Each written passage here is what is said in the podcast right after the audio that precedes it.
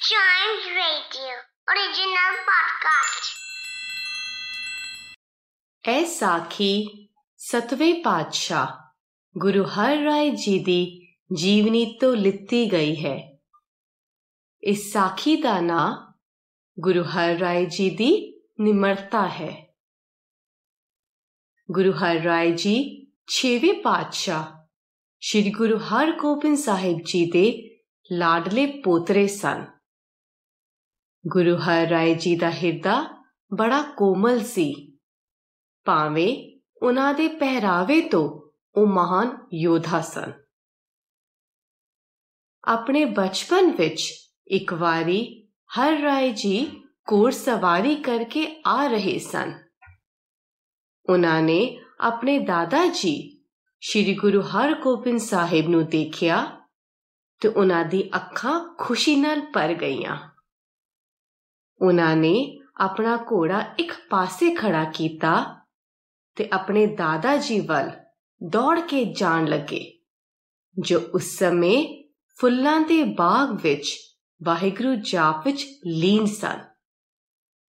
ਹਰ ਰਾਏ ਜੀ ਹਮੇਸ਼ਾ ਆਪਣੇ ਦਾਦਾ ਜੀ ਦਾ ਅਧਿਆਤਮਕ ਪਿਆਰ ਲੈਂਦੇ ਸਨ ਤੇ ਨਾਲੇ ਉਸ ਵਕਤ ਦਾ ਨਜ਼ਾਰਾ ਹੀ ਬੜਾ ਅਧਿਆਤਮਕ ਸੀ। ਹਰ ਰਾਏ ਜੀ ਨੇ ਯੋਧਿਆਂ ਵਰਗਾ ਵੱਡਾ ਚੋਲਾ ਪਹਿਨਿਆ ਹੋਇਆ ਸੀ।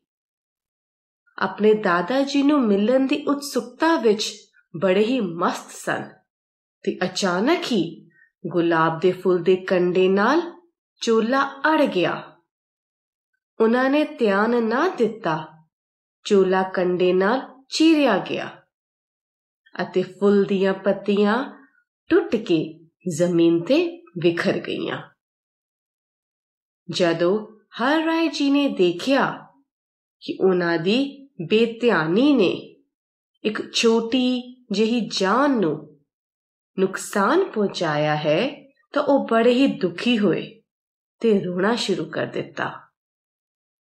ਇੱਕ ਸਿੱਖ ਜਿਸਨੇ ਇਹ ਸਾਰੀ ਘਟਨਾ ਦੇਖੀ, ਉਸਨੇ ਸ੍ਰੀ ਗੁਰੂ ਹਰਗੋਬਿੰਦ ਜੀ ਨੂੰ ਘਟਨਾ ਬਾਰੇ ਦੱਸਿਆ। ਗੁਰੂ ਜੀ ਨੇ ਬੜੇ ਪਿਆਰ ਨਾਲ ਹਰ ਰਾਏ ਜੀ ਨੂੰ ਸਮਝਾਇਆ ਕਿ ਪਰਮਾਤਮਾ ਨੇ ਇਸ ਸਾਰੀ ਸ੍ਰਿਸ਼ਟੀ ਦੀ ਰਚਨਾ ਕੀਤੀ ਹੈ। ਕੁਦਰਤੀ ਸੰਭਾਲ ਕਰਨਾ ਹੀ ਪ੍ਰਮਾਤਮਾ ਦੀ ਸੇਵਾ ਹੈ। ਗੁਰੂ ਜੀ ਦੇ ਇਹਨਾਂ ਸ਼ਬਦਾਂ ਨੇ ਉਹਨਾਂ ਦੇ ਮਨ ਨੂੰ ਬਹੁਤ ਪ੍ਰਭਾਵਿਤ ਕੀਤਾ।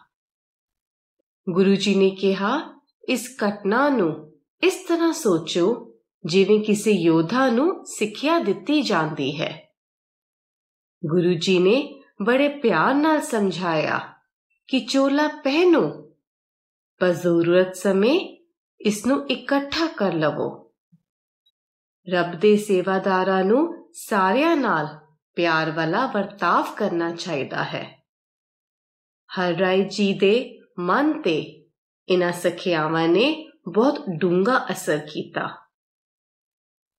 ਉਹਨਾਂ ਨੇ ਸਾਰੀ ਜ਼ਿੰਦਗੀ ਇਹ ਧਿਆਨ ਦਿੱਤਾ ਕਿ ਕਿਸੇ ਜੀਵ ਨੂੰ ਕੋਈ ਦੁੱਖ ਨਾ ਹੋਵੇ।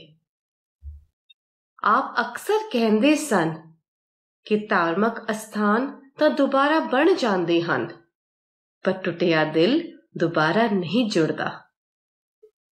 ਗੁਰੂ ਹਰਗੋਬਿੰਦ ਸਾਹਿਬ ਜੀ ਤੋਂ ਬਾਅਦ ਹਰ ਰਾਏ ਜੀ ਨੂੰ ਗੁਰਗੱਦੀ ਮਿਲੀ।